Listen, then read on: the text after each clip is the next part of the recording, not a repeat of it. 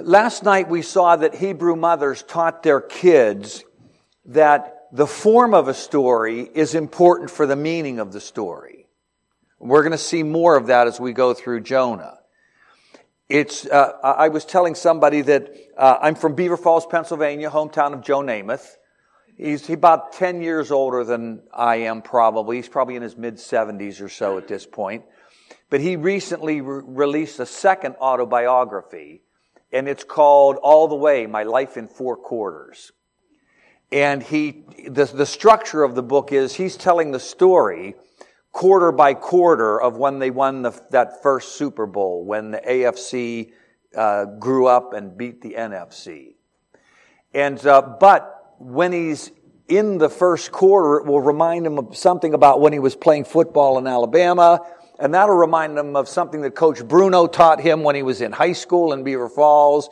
And then that will remind him of something that happened with his daughters after he retired. So the book is kind of like going like this. It's, it's all over the place. But once you get the hang of it, uh, it's, it's, a, it's a really interesting book, especially because he tells a lot of stories about things that he did growing up where they broke in, the Catholic church they broke into to play basketball on Saturdays. I said, yeah, I've been there, done that. It was easy to break into that one. On Saturdays, we would break into the Catholic church. On Sundays, we would break into the Jewish synagogue. See, we understood religion. And we knew, we knew when people would be worshiping and when they wouldn't be, and when they weren't, we were there playing basketball. I was the little kid, so they could always like pull the doors that were chained open just enough for the little skinny kid to get in and then I'd find another door that just had bars on it, open it up, we'd play basketball. A uh, lot of uh, lot of fun things. By the way, Joe Namath was kicked out of that Catholic school. Um, it, just some interesting stuff in there. Um, he got severely reprimanded by one of the nuns, un- unjustly in his estimation, and um, he said some things to the nun that he probably shouldn't have said, but he thought he was just speaking the truth and he wasn't going to let it go. And if any of you grew up Roman Catholic old school, you know what old school nuns were like. Well, the uh, time for him to go into the next grade, and the priest comes to the house and said, uh, Joe isn't allowed to come back to school. Um, but he, he said he, it was okay with him because he was, so he, that kind of experience didn't do a lot to build his faith in God. But at any rate, there are a lot of good stuff in there. Um, I know the school that he was kicked out of. I, I used to have one. I wish I, if, I wish I still had it and I could prove it. But I used to have one of his high school chin straps. Our high school team had a tradition that after the football game, when they would run off the field at Geneva College and go to Metheny Fieldhouse, um, if they won, the high school players would take their chin straps off and throw them to the little kids who were standing there. And I actually had a Joe Namath chin strap. Uh, it, a nephew decided that it was good for something else. And of course, I would, I'd have no way of proving to anybody that it was. But if I had it and I could prove it, I could probably retire now. Okay, so at any rate, Hebrew mothers taught their kids that, that form is important for meaning. And so sometimes they taught their kids to tell a story by putting things in like parallel columns, like the creation story. Sometimes leave a, a lone uh, section hanging at the end if that's where you want to drive everybody. Sometimes yes, sometimes no. But there's another thing that they taught their kids to do they taught the kids, and this is getting back to the Namath thing, they, they taught their kids to tell stories kind of by going in a ring, getting closer and closer to the bullseye. Uh, okay, we might think of, um, you can look at any of these stained glass windows, they all have the same structure to them. I see structure. Growing up in, uh, in my dad's cabinet shop, Uh, my eye sees things and I just see the form and the shape of it. But all these windows have a, a, an outside wooden frame. And then on the inside of the wooden frame, there's probably wood, I can't see it from here, but there's an inset dark frame that goes around. Then you have the variegated browns and yellows of the stained glass frame. Then you have another blue frame that runs around. Then you have that kind of caramely mottled stained glass. Then you have a red circle. And then you have what's at the heart of the stained glass window. See, it's like a target. It moves from the outside in, but all of that design has, it all has its own beauty. Or if you look at the, uh, the, the doors, everything in there is planned out, but on the doors, everything is designed to focus your attention on what? On the cross. And so what Hebrew mothers did here is not like unique to Hebrew mothers. We do have analogs in our own culture, but the point is, they told their kids, sometimes tell a story by, by having something at the beginning and then match it at the end. That's like the picture frame. And then have another panel, panel two, and have a corresponding panel four, and have those two match. And then right in the center, that's where I want you to put the main point. Just like the stained glass focuses your attention on various Christian symbols, telling stories in this concentric pattern helps you to understand what the main point is. I don't remember, but I probably taught a year ago on Psalm 8. And if I did, Psalm 8 is organized this way Right in the center is the question, what is humanity? Because that's what the psalmist really wants to focus attention on. Well, if you look at your handout in terms of the structure, in the introduction, the structure of 1 4 to 16, this is the second scene, the one about Jonah and the pagan sailors. You notice that at the beginning, the storm starts and the sailors fear. Well, if you go to the last panel, the storm stops. And the sailors again fear, but this time they fear a great fear, and it's the Lord who is the object of their fear. Storm starts, fear. Storm stops, fear. That's like the frame of the picture. That's the correspondence of those outside elements. Then we move in one panel, and the sailors pray, and they throw. They're throwing cargo overboard. In the corresponding panel near the end, the sailors pray and they throw. But this time they're throwing Jonah overboard. Then when we move again, the sailors say, on whose account has this storm come to us? And in the corresponding panel, Jonah says, it's on my account. And then they ask the question, what? And that question, what, is repeated in the next section. And then look what's right in the middle. The Lord I fear. And the sailors fear a great fear. The Lord I fear, says Jonah. The sailors really are afraid with a great fear. So, in one word, re- just go back and look there's a word that is repeated in the first panel and the last panel, and it's repeated in the central panel as well. What's that word? Do you have to wonder what this section is about? No, because Hebrew mothers said, repeat your vocabulary so that people will get the main point. This whole section is about the fear of the Lord. Jonah says, I fear the Lord. But it, it raises a question for us because we would all say we fear the Lord, yes? The question it raises is our fear of the Lord fact or is it fiction? That's what this scene wants us to think about. Because it's going to want us to compare what the sailors say and what Jonah says, but also what the sailors do and what Jonah does to see who has the fear of the Lord in fact and whose fear of the Lord is just uh, fiction.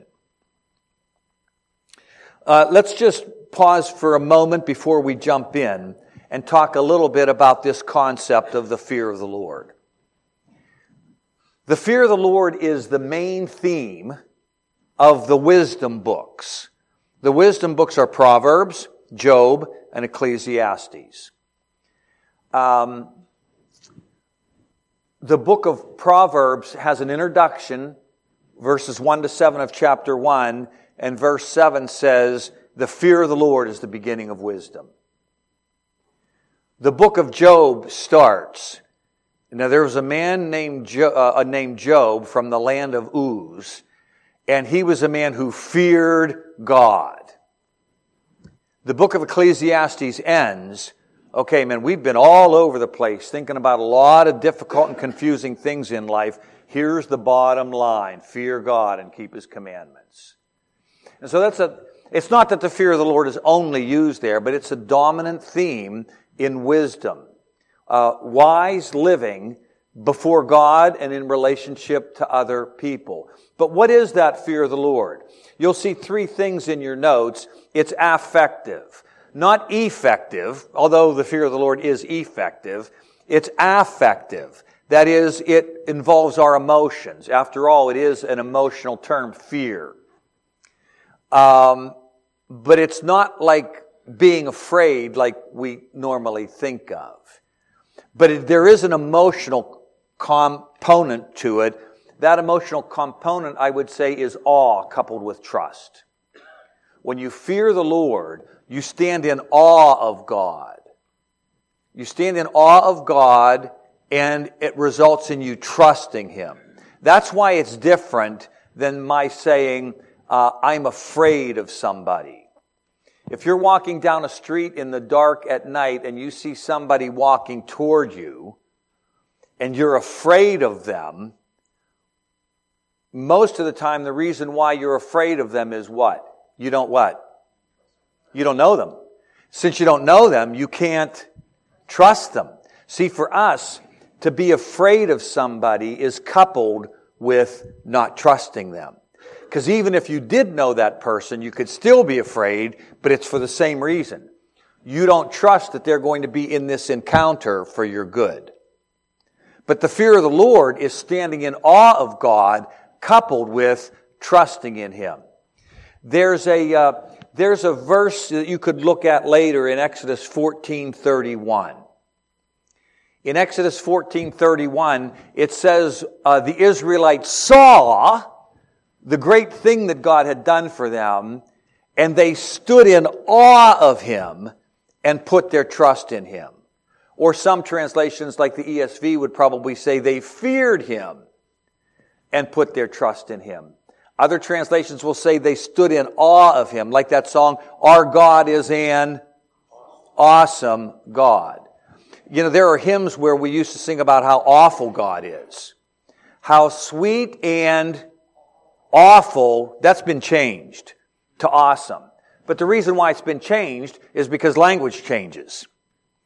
Awful used to mean full of awe.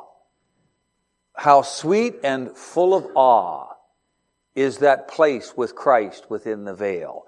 But awful doesn't mean that anymore. It means just like really, really, really, really bad. By the way, do you know the difference between delicious and luscious?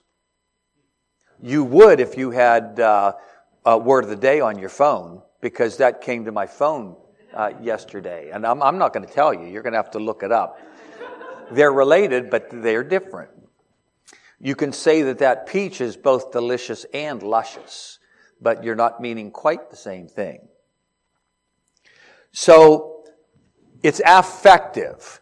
The fear of the Lord is awe coupled with trust. Uh, but it's also cognitive. It has to do with your thinking. Because the reason why you don't trust somebody is because you don't know them. Or the reason why you don't trust somebody is because you do know them and you know what they're capable. Capable of. So this fear is always rooted in knowledge. So you can't fear the Lord if you don't know anything about Him. So if you want to grow in the fear of the Lord, read your Bible asking every text, what does this text teach me about God? Remember the Westminster Catechism? What do the scriptures principally teach? Who God is and how we're to live in relationship to God. So the more you study the Bible, the more you understand who God is, the more you understand who He is, the more you will fear Him, the more you will stand in awe of Him, and you will trust Him because you're growing in your knowledge. And of course, it's also volitional. Um, my, my third son is in the military. When he was, when he was enlisting, he took a test to see if he was good in language. And it turns out, unbeknownst to us, he was really good in language. And uh, so when you when you're going to learn a language in the military, they send you off to Monterey and they give you your language based on how high your score is. And the higher your score, they, they the harder the language they assign you to. And um, so Mark knew that he was either going to be doing. He had a choice. He said, "I I, I volunteered for either Chinese or Arabic."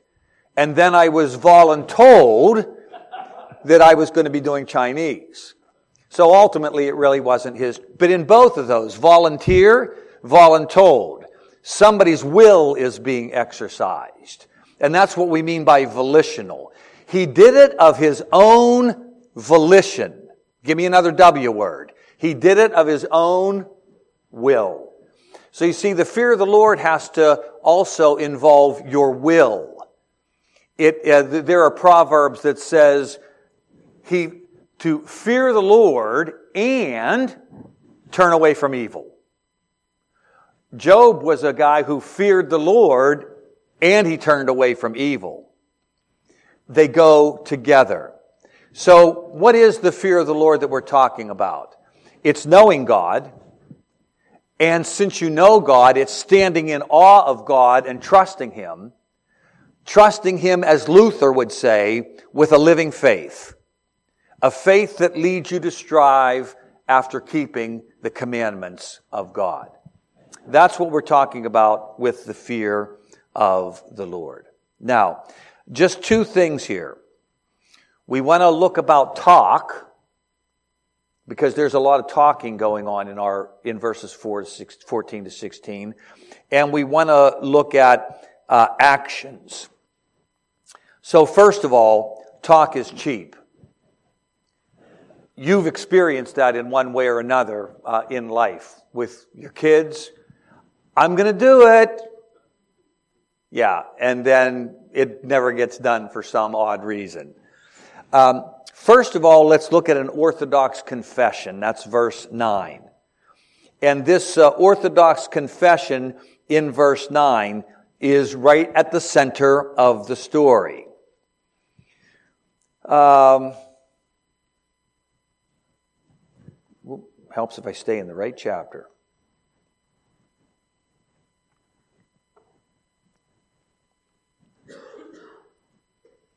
He answered, I am a Hebrew. As we saw last night, what he says in Hebrew is, a Hebrew I am. He identifies with the Hebrew people uh, right away. Then he goes on to say, um, in, in, the, in the order of the Hebrew text, he goes on to say, uh, the God of heaven, who made the sea and the dry land. It's interesting that he refers to God as the God of heaven. This is done a number of places in the Old Testament where the title for God is the God of heaven. It's interesting that most of the time, if not all the time, when God is referred to as God, the God of heaven, it's, it's a way that um, somebody's referring to God in an international context, not in an Israelite context. It's when uh, Jonah is talking to a bunch of pagan sailors. Here he doesn't use the Lord's personal name which is unique to Israelite religion, he uses a referent that, that everybody in the community would understand. This is the same way that Nehemiah refers to God when he's talking to the king of Persia, the God of heaven, because it's speaking in a way that the king of Persia would understand it, speaking in a way that he would reference deity as well.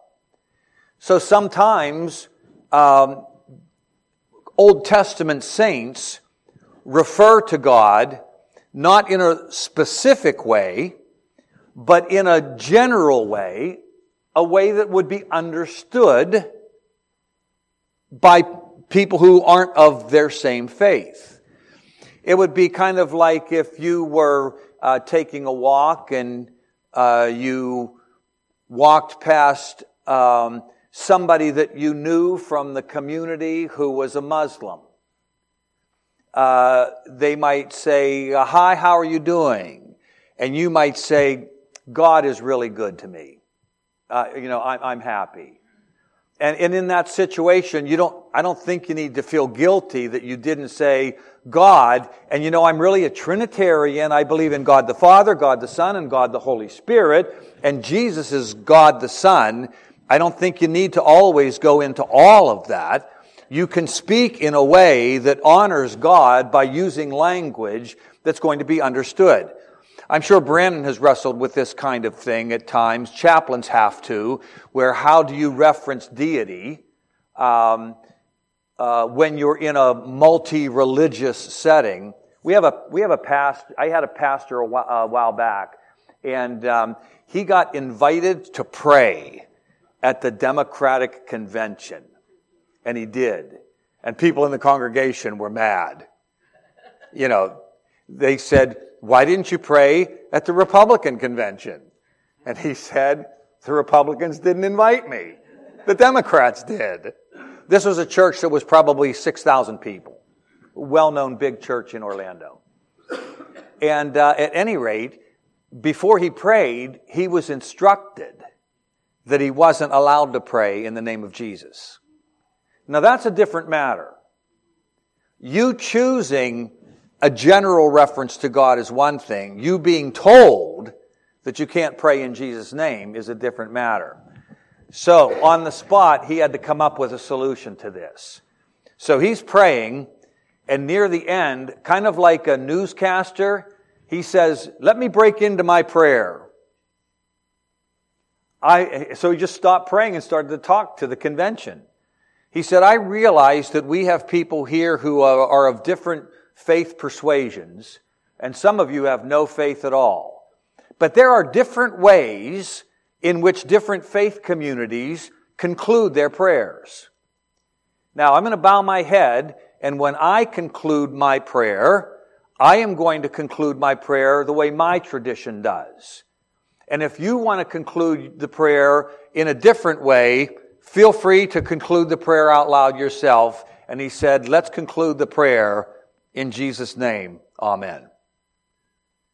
So he found a way, kind of, to honor the instruction not to pray in Jesus' name and to honor Jesus by praying in Jesus' name. Tough situation. To, and to figure that out pretty much on the spot, probably the best thing that he could have done. At any rate, Jonah says, a Hebrew I am. Putting Hebrew up front. Putting the accent on the word Hebrew. Uh, Hebrew is what we call a VSO language. Verb, subject, object. Walked the man his dog. That's the way Hebrew does it. That's ordinary. But if you want to focus attention, you put either the subject or the verb in uh, the subject or the object in front of the verb. The dog walked the man, not the elephant. That means the man walked the dog. He didn't walk the tiger. He didn't walk the giraffe. The dog. See, it, the man walked the dog. The woman didn't. The elephant didn't. It's the man. So Hebrew has a way of focusing your attention by putting something up front. Now the problem is in translation, all of those are going to come out the same. The man walked the dog. And you're not able to see this focus. You can't see it here. English says, I am a Hebrew, because that's the way we speak English. But Hebrew has done something odd. Hebrew could have said in that same order, I am a Hebrew, but it doesn't. It puts a Hebrew I am, not a Moabite, not a, an Edomite, not an Egyptian, not a Babylonian, a Hebrew. And you can hear that ethnic pride in Jonah. And then he says, the God of heaven, the Lord, the God of heaven. Uh, and everybody, every ancient Near Easterner knew what that meant. That's a way of referring to the Most High God. Even among peoples that believed in a bunch of gods, they all believed that there was one God that was most high, higher than all the other gods, and he was typically referred to as the God of heaven. And so Jonah is saying that he worships the most high God who is the Lord. And uh, he says, in, in, my translation says, and I worship the Lord, the God of heaven. Um, it says, a Hebrew I am, the Lord, the God of heaven, who made the sea and dry land, I worship. It, it puts that all the way at the end. Maker of sea and dry land. This is a touch of irony. We talked a little bit about this last night. Jonah says that I fear. My word is worship in my translation. ESV probably has fear. Yeah. Um, Jonah says, I fear the Lord who made the sea and dry land. Jonah knows that in the ancient world, if you make something, you own it. If you own it, you have authority over it. If you own it, you have control of it. He's saying, I, I fear the God who controls the sea, and so I'm using the sea as my highway in order to get away from the God who's in control of the very environment in which I've placed myself. That's pretty silly and senseless. Jonah's being true to his name. The main thing to see here in all of this is that Jonah's confession is perfectly orthodox. Everything that he says is true. He's a Hebrew. That's true.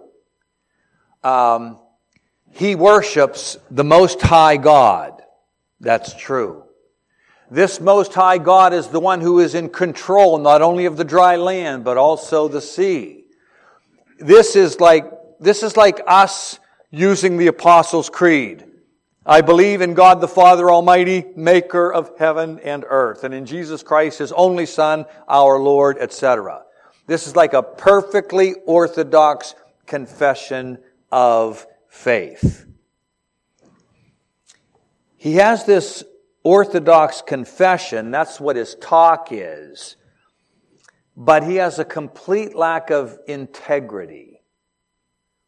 And what I mean by integrity is when things are integrated. Uh, we speak of integrated systems. Like if you look at my fingers, my fingers are integrated. And some things can happen, and so my fingers can disintegrate. They didn't like dissolve or disappear, but they disintegrated. They lost their integration. And what I mean here by a lack of integrity is a lack of integration. There's not an integration between what Jonah says and what Jonah does.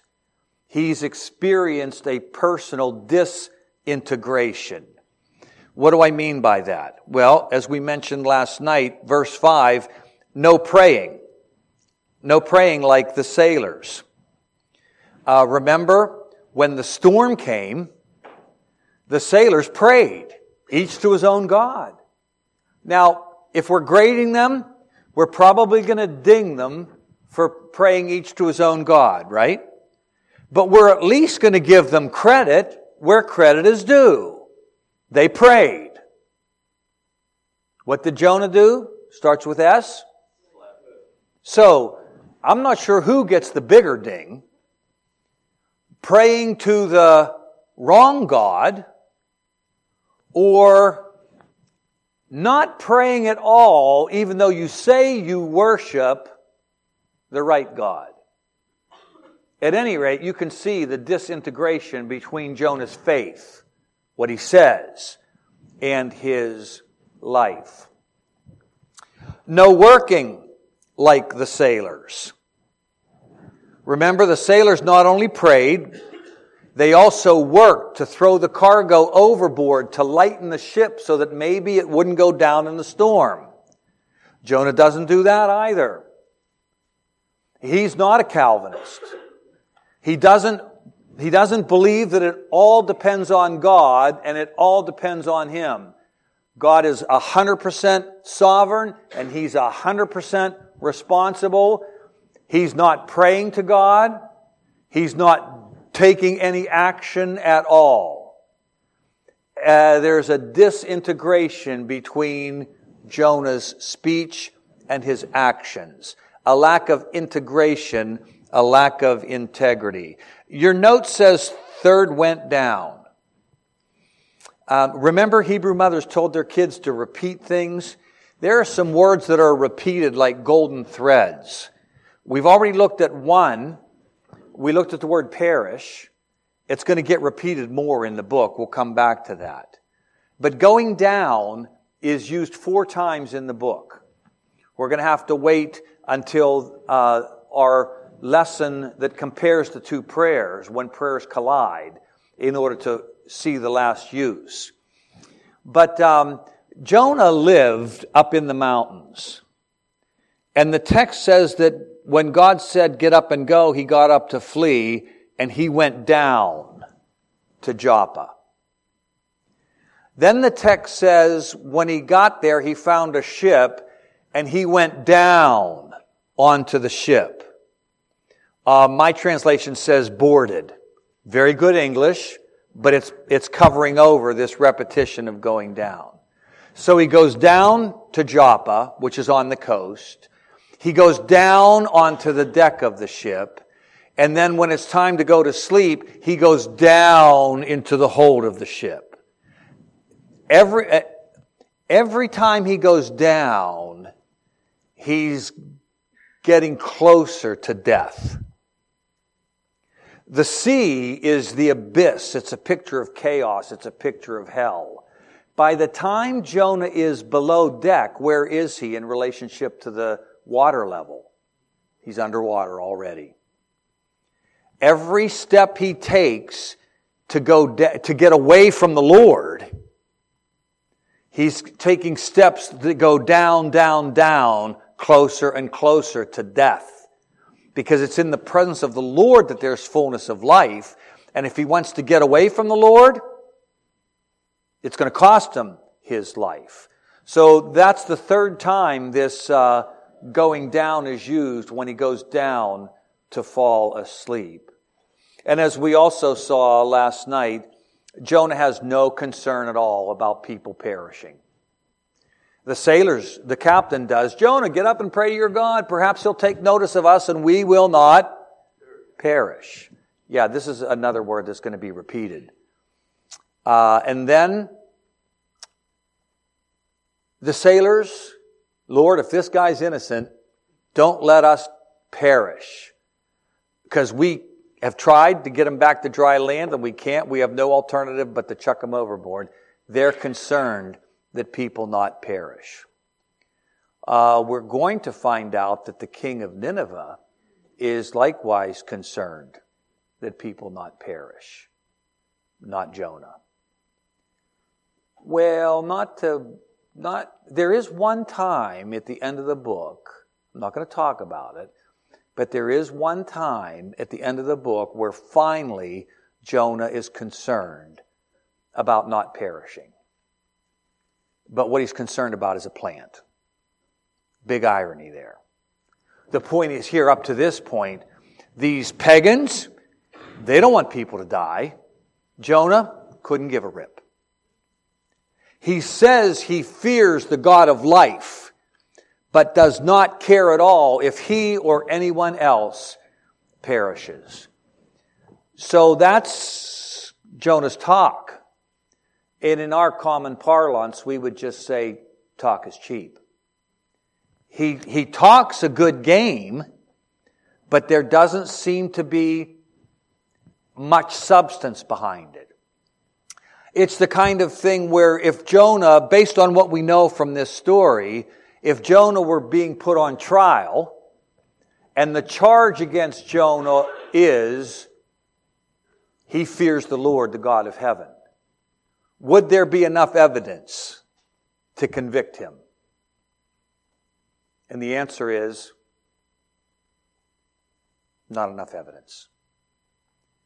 Because there's a big difference between what he says in church on Sunday, which is perfectly orthodox, and what actually goes on in his life during the week. Aren't you glad that you are nothing like Jonah and never have that issue? Where there's nothing but evidence that everybody sees that you are a Christian who fears the Lord, the God of heaven. Well, it's okay to laugh because there's some funny stuff in the book of Jonah. And there has to be humor in the book. It's like when you're, it's like when you're, um, watching a really intense movie or TV show and they just insert a little bit of humor. We call it what? Comic? Comic relief. You need to lighten up a little bit. And, and the book of Jonah has some funny stuff in it, but more on that uh, later, especially the stuff about the goats. So, talk is cheap. Uh, he has an orthodox confession of faith but there's a, there's a disintegration between what Jonah says and how Jonah actually lives. Well, let's look at the other side of this. Actions speak louder than words. These pagan sailors never say, We fear the Lord, the one who made the sea and the dry land. They don't have that confession of faith. But the narrator will be very careful to point out through repetitions that the sailors really do fear the Lord. They never say it, they do it. Let's look at how that works out. Um, they have an amazing confession in verse 14. And uh, this is in the second part of verse 14. The very end, when it says, my translation says, Do not hold us accountable for killing an innocent man, for you, Lord, have done as you pleased. Now, I'm going to make kind of a technical point here, but I think it's worth making. And uh, being a Hebrew linguist myself and spending my whole career reading the Bible in Hebrew uh, and comparing it to English translations, there are tons of places where I would say, well, I wouldn't have quite done it that way. Well, I would do it this way. Most of the time, those are kind of smaller nuances. This one isn't like going to affect the doctrine of the Trinity, but it does affect how we read the story. I think the ESV and the NASB and the New King James, they probably have something that is the same as the NIV. For you, Lord, the thing is, they, they all have some kind of past tense. Have done as you please. Yes? Everybody have something like that? Um, I'm not going to go into the details of the Hebrew grammar as to why I think that is ever so slightly wrong, but I show this to Hebrew students, and my Hebrew students in like first year Hebrew know enough Hebrew that they can see, point out the problem in the text. Um, there's a that that that um, Hebrew order is again different than English. And if any of you are bilingual, you know that it's often the case when you move from one language to another, languages don't always put things in the same order. Um, if we were to woodenly translate the Hebrew, it would say, For you, Lord, as you please, that's first, and it's present. You do, and it's present. Again, I'm not going to try to explain why that's the case. If anybody's interested, let me know. I'll chat with you about it. But it's, it's, it, this is not really highly sophisticated Hebrew grammar. Uh, this is pretty basic, but it's something that um, translators just historically have not caught, and I'm not sure why. My guess is this is what the King James says. And all translations after the King James are done by translators who learned the Bible from King James. And so just subtly, because King James says it this way, they just don't look carefully enough. Presumption is the king got it right. And so that past time, you have done as you pleased. Now what's the difference? Our translation, since it has a past tense, for them, the confession of the sailors is with regard to the sending of the storm. Lord, don't let us die if this man is innocent, because in this one situation, by throwing the storm and prohibiting us from getting him back to dry land, in this one situation, you have done what it pleased you to do. What I'm proposing is that the confession of the sailors is much more amazing than that. What they are saying is, Lord, as you please. Back then, now, in the future, what is characteristic of you as God, as you please, you do. Always. Everywhere. All the time. In other words, what the sailors are confessing is that not in this one situation did God do what he wanted to do but God always and only does what he wants to do. In other words, these pagan sailors are confessing faith in the absolute sovereignty of God.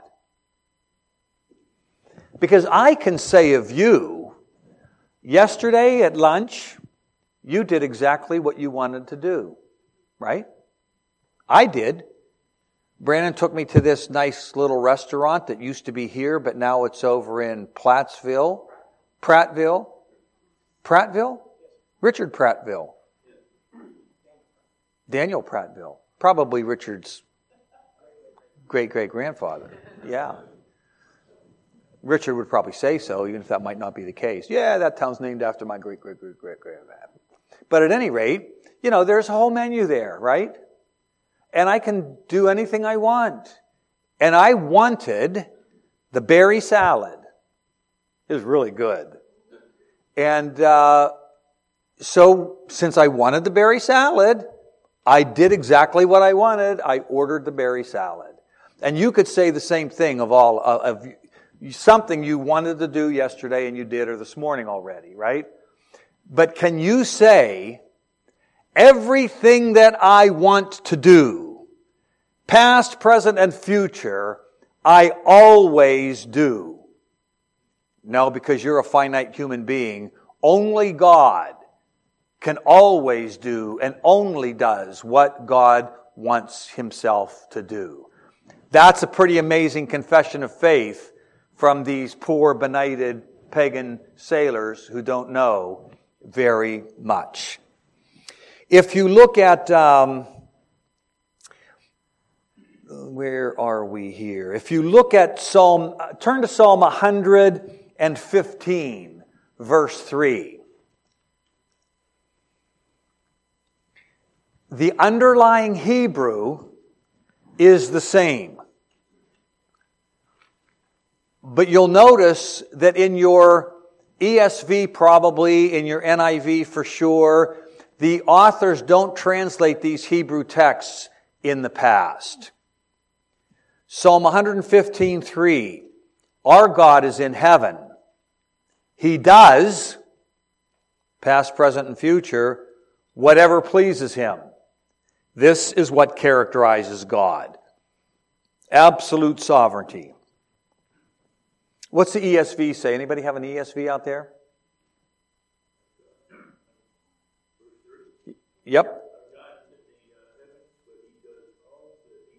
There you go. Not he did all that he pleased, right? No. He does what he pleases. Go a few Psalms later to 135, for, uh, verse 6. Psalm 135, verse 6. NIV says the Lord does whatever pleases him. Unless you're going to try to limit that, he's, it says, in the heavens and on the earth, in the seas, and all their depths. the Hebrew Bible does not have a word for sovereignty. I don't think you're going to find that in any translation. God is sovereign. The fact that there's no word doesn't mean that the Bible doesn't teach it. There's no word for Trinity. But the Bible teaches us that there is one God in three persons, Father, Son, and Holy Spirit. The Bible teaches us that God is sovereign in its own language. And this is one of those places where it does so by saying, God does characteristically whatever pleases him. Uh, let's look at one more text, uh, and that's Daniel chapter 4, verse 35. Daniel 4, verse 35. It says, All the peoples of the earth are regarded as nothing. Don't misunderstand that. Don't think that God thinks that all the peoples of the earth have no value. That's not what it's saying. Obviously, they have value to God. He created them in His image. But what this is saying is that if you're going to compare all the peoples of the earth to God, there is no what? There's no comparison. That's what it means. So all the peoples of the earth are regarded as nothing. He, God, does as he pleases. He does all the time, as he pleases all the time, with the powers of heaven and the peoples of the earth. Not just the people on the earth, but the powers of heaven. No one can hold back his hand or say to him, What have you done? Anybody from the context, can you see who's speaking here?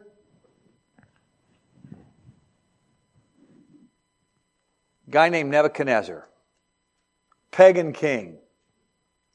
This verse is the clearest confession of divine sovereignty that I have found anywhere in the Old Testament, and it's on the lips of a pagan. Let's look at three things in, in, in divine sovereignty. In divine sovereignty, God has the right to do whatever He wants to do. Do you? No, God does. What, where do we get that? No one can say to him, What have you done? He does as he pleases. God has the right to do whatever he wants to do.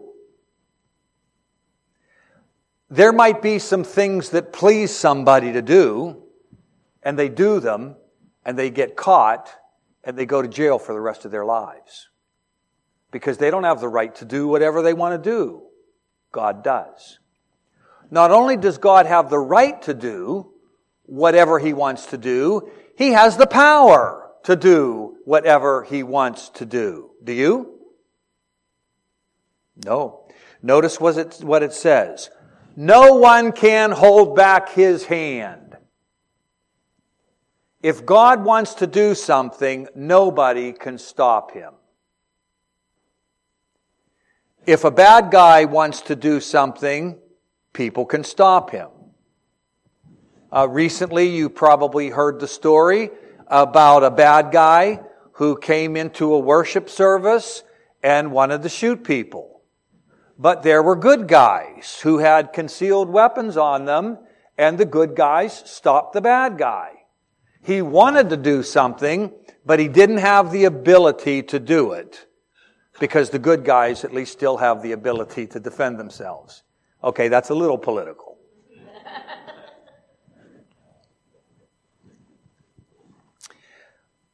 So God has the, He has the, um, the, the right to do whatever He wants to do.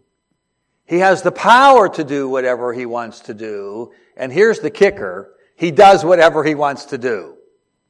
Notice it says, He does as He pleases with the powers of heaven and the peoples on earth. There's divine sovereignty in one verse. God's ability God, God's desire to do whatever He wants to do, He can, He has the, the, the right to, He has the power to, and He does it. That sets part up, that sets God way apart from us, right? No wonder the text starts by saying, in comparison to that, all the peoples of the earth are regarded as nothing. They don't have the right to do whatever they want to do. They don't have the power to do whatever they want to do. They don't do whatever they want to do. They're not the sovereign God. And in comparison to the infinite God, you are wonderful. You are valuable. You are priceless. You are image bearers of the true and living God. In comparison to God, wow, you're, you know, you're pretty little. Yeah? So we need both of those. Because if we only see like image of God, our heads can like expand. But if we don't see image of God, we just think of ourselves as worthless worms. Neither of those are biblical takes. But God always provides us this wonderful balance where you really can have a healthy view of who you are as image bearers without having an overinflated ego. We probably talked about that if I taught on Psalm 8 last year. So we have this um, amazing confession of faith in the sovereignty of God. Jonah had an amazing confession in the fear of the Lord, but no integrity. There was no integration. So what about these sailors with this amazing confession of the sovereignty of God? Is there anything in their lives that would lead us to conclude, could, can we convict them of believing in the sovereignty of God? Of fearing God. They have an amazing integrity or integration between what they say and how they live. Their confession is genuine. What do I mean by that? Uh, as you see, it's, it's, it's God-like. First, first the, the narrator tells us that these folks are God-like. And then he goes the next step and he tells us in his own way, they're not just God-like, they're godly. They become godly people. Um, how does he do that? Well, if you, um, if in, in verse four, if you look at verse four of chapter one, then the Lord, and I'm going to use a different word to make a point. Then the Lord hurled a great wind on the sea. Verse 5 All the sailors hurled the cargo into the sea. The words are the same. The Lord hurled a wind onto the sea. The sailors hurled the cargo onto the sea. Hebrew mothers told their kids to repeat their vocabulary to make points. What's the point that they're making? By using the same language with regard to the sailors that they just used of God. The point that is inescapable is that the narrator is telling us, at a minimum, these sailors are like God. Because God hurls onto the sea and they hurl onto the sea. They're God-like. If you go to verse uh, 12, Jonah says, Pick me up and hurl me into the sea, and it will become calm. And then in, now he's a prophet, even though he doesn't say he's a prophet, so he's speaking for God. Verse 15, then they took Jonah and they hurled him overboard. The sailors have a genuine religious connection to God. They are like God. Uh, they're compassionate. Verse, verse 13. When it's interesting, you got to think about this. These guys don't know Jonah from Adam. Through the casting of lots, they figure out that this storm is Jonah's fault. They say to Jonah, and you got to imagine that you're one of these sailors. They say to Jonah, What should we do to make this storm stop? And Jonah says, I know what you got to do. Throw me overboard. What would you have done in that moment? Chuck that guy overboard. Okay? If he's wrong, he's dead and you're dead. If he's right, he's dead and you're alive. What do you got to lose? Chuck the guy overboard. Did they? No. They, the word is, it's really pretty graphic. It, it says they dug deeply. They, they, they really sank those oars in deeply. To, they did everything they possibly could to get this guy back to dry land. Because they didn't want him to, what's the P word? to perish. These folks have compassion and they try to get Jonah back to dry land. And then in verse 16, we see how religious they are. At this, the men greatly feared the Lord, and what we're interested at this point is they offered a sacrifice to the Lord and they made vows to him. Now, there are two things that good, pious Israelites do in situations like this. In their worship of God, they offer sacrifice and they make vows. And in the vow that they make, they basically say, Lord, get us out of this predicament. And when you do, we'll go to the temple and we'll sing thanksgiving songs to you. We'll give our testimony. We'll tell everybody how we were in trouble and how you got us out of trouble. In other words, like their confession of faith is language that comes right out of the book of Psalms. Our God is in heaven. He does as he pleases. They say, God, you do as you please. Just like in Israelite worship, they offer sacrifice and make vows. The sailors offer sacrifice and they make vows they're, they're doing all of the right religious stuff as well. Do you see the, the integration between faith and life in these sailors? They're godlike, becoming godly, they're compassionate, and they're religious. So they have a genuine integration between faith and life. But one other thing, it's also a growing integration. Now go back to your um, to the introductory note on the the bullseye pattern of this text. Notice when the storm starts, what the sailors do. Well, they're just afraid. If you were on a cruise ship and uh, all of a sudden you find that the ship is in the middle of a hurricane, my guess is you'd be afraid. The sailors were. By the way, this must have been a pretty good storm, right? Have these sailors been in storms before?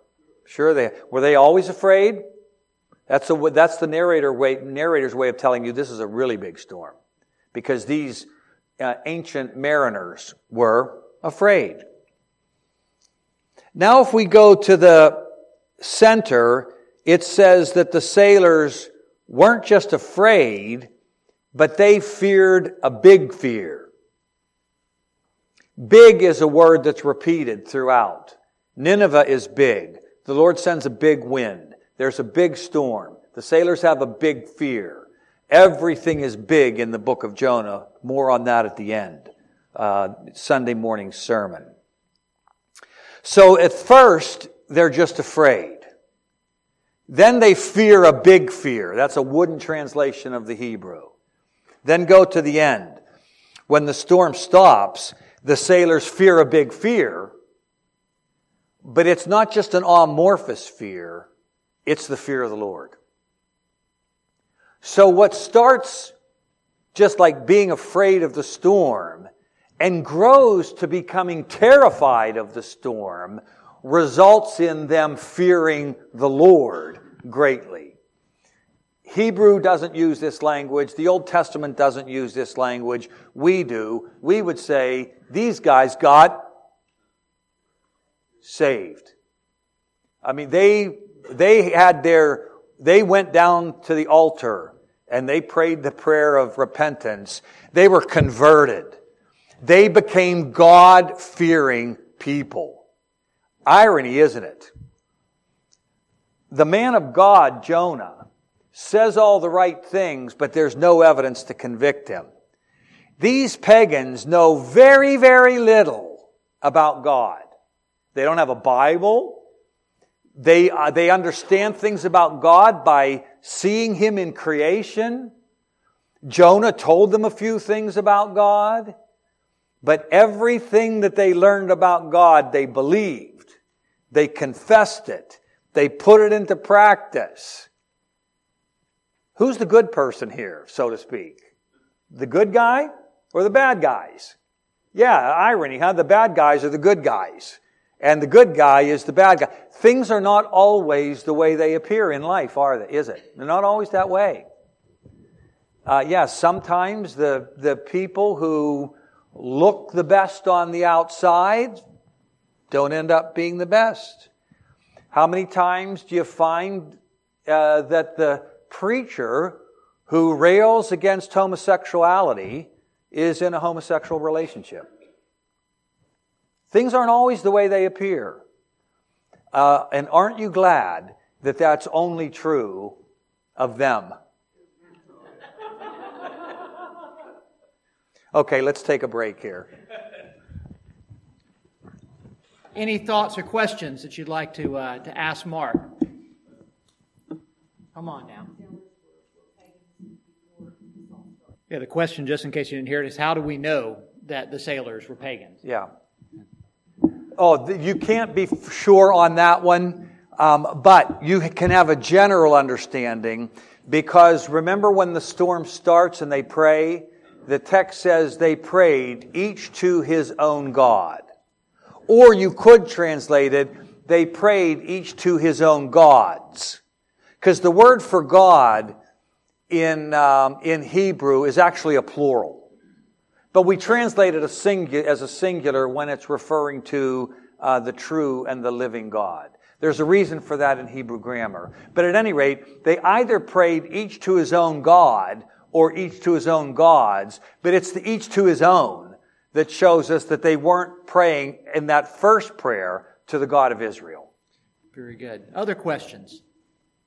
Oh, one other way that we can know that, and this is indirect. Um, the, the Israelites were landlubbers. They had no sailing ability. And there's a natural geographic region for that. The coast of Israel is smooth, and there are no natural harbors there. And so anytime the Israelites wanted to get involved in sailing, like in Solomon's day, or David when he was bringing lumber from way up north, they always had to have contracts with other people, like the Phoenicians who lived north of them, because the Phoenicians were great sailors, and just north of Israel you have natural harbors. So the Israelites weren't sailors, uh, and so there wouldn't have been an Israelite ship sailing from uh, Joppa to Tarshish. They just didn't sail. You can also see that in a psalm like Psalm 104, which is a beautiful hymn of creation that celebrates in detail the beauty of God's creation, and it has like one line with regard to the sea. Because they didn't have any experience. They didn't have much experience uh, of the sea. So there are a couple of ways that we know that the sailors weren't um, Israelites. I had a question about the, the language a little bit. You mentioned the three times where the sailors feared. And in the second, the third, and at least in the English Standard, it translates, it says they feared a great fear, as you said. And the last one says they feared exceedingly. Is that simply an, an English variation? English variation. So the words are identical yeah. in those two places. So that was the ESV that did Yes. that? See, that's odd because one of the strengths of the ESV over the NIV is that if there are these kind of repetitions in the Hebrew text, the ESV makes it a point to try to replicate those repetitions. But even the ESV people feel that there's times when they can't do it and still have good English.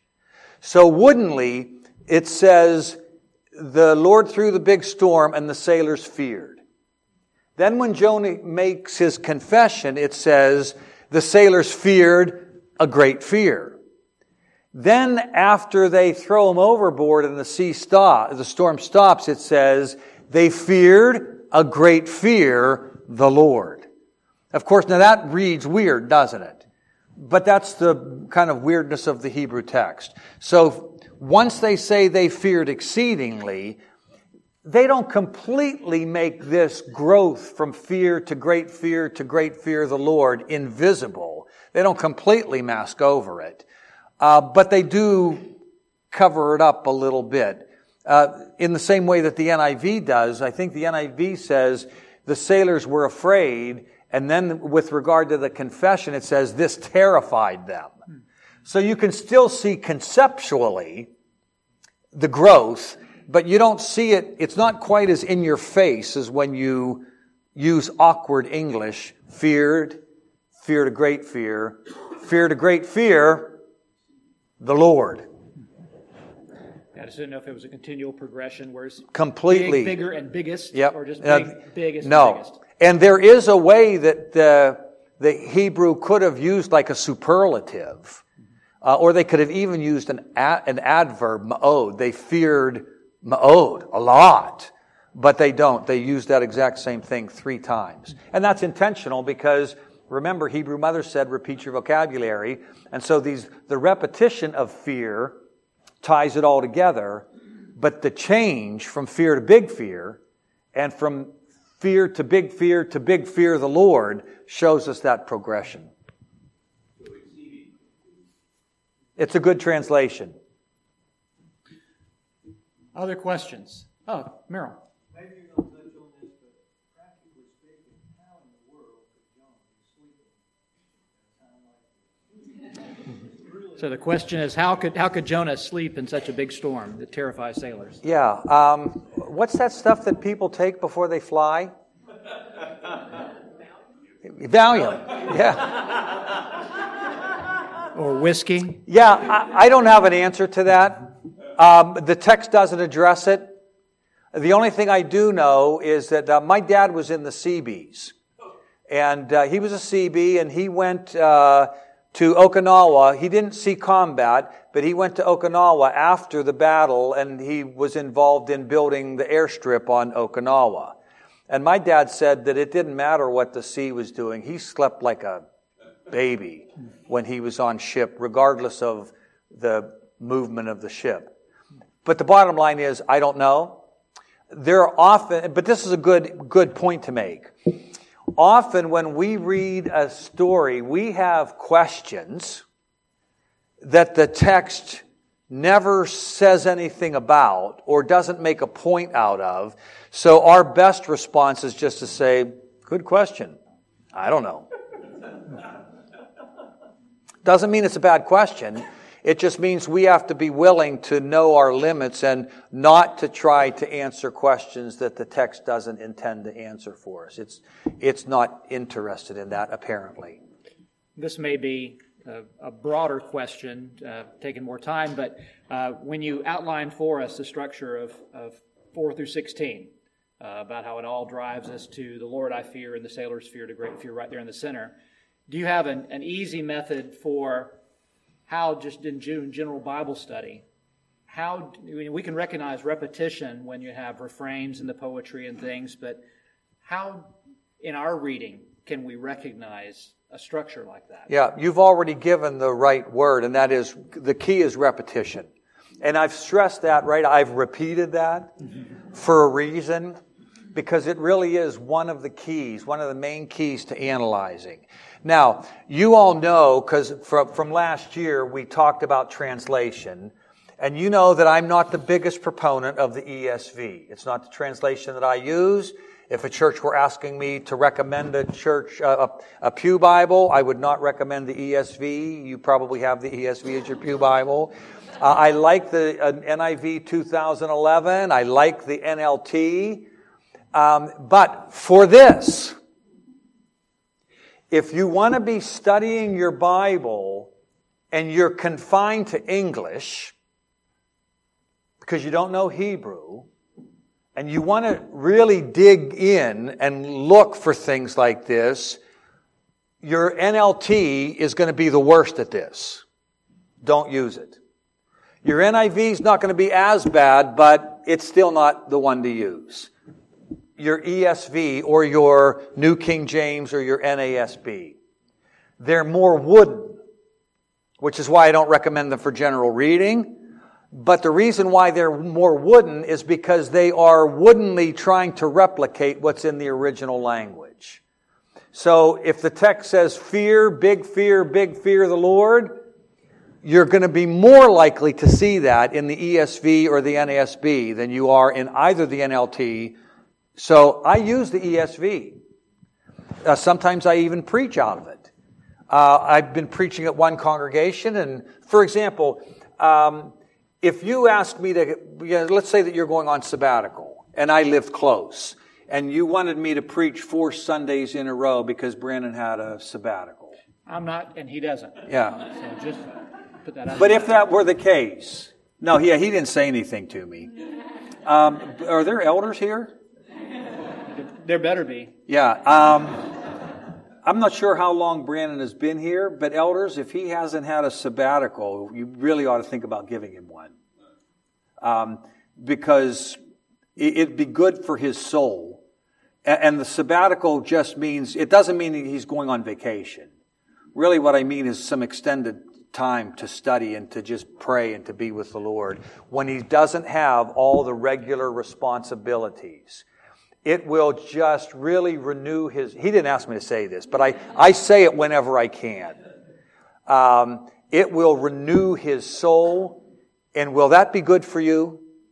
Yeah. So even if you want to do it out of self interest, do it out of self interest because if you can give him some time uh, to just regenerate. Uh, you know, back in the day, Presbyterian ministers would uh, have like the summer off. That's probably a bit much to ask in this day and age. but they would have the summer off, and you know what they would do with their summers? They would read their Bibles, they would read secondary literature, they would write sermons for the next nine months to come. I know from my own experience, and you probably know this too. I, I tell students that whatever you're going to be doing, you have to understand your own life rhythm because we're not all the same.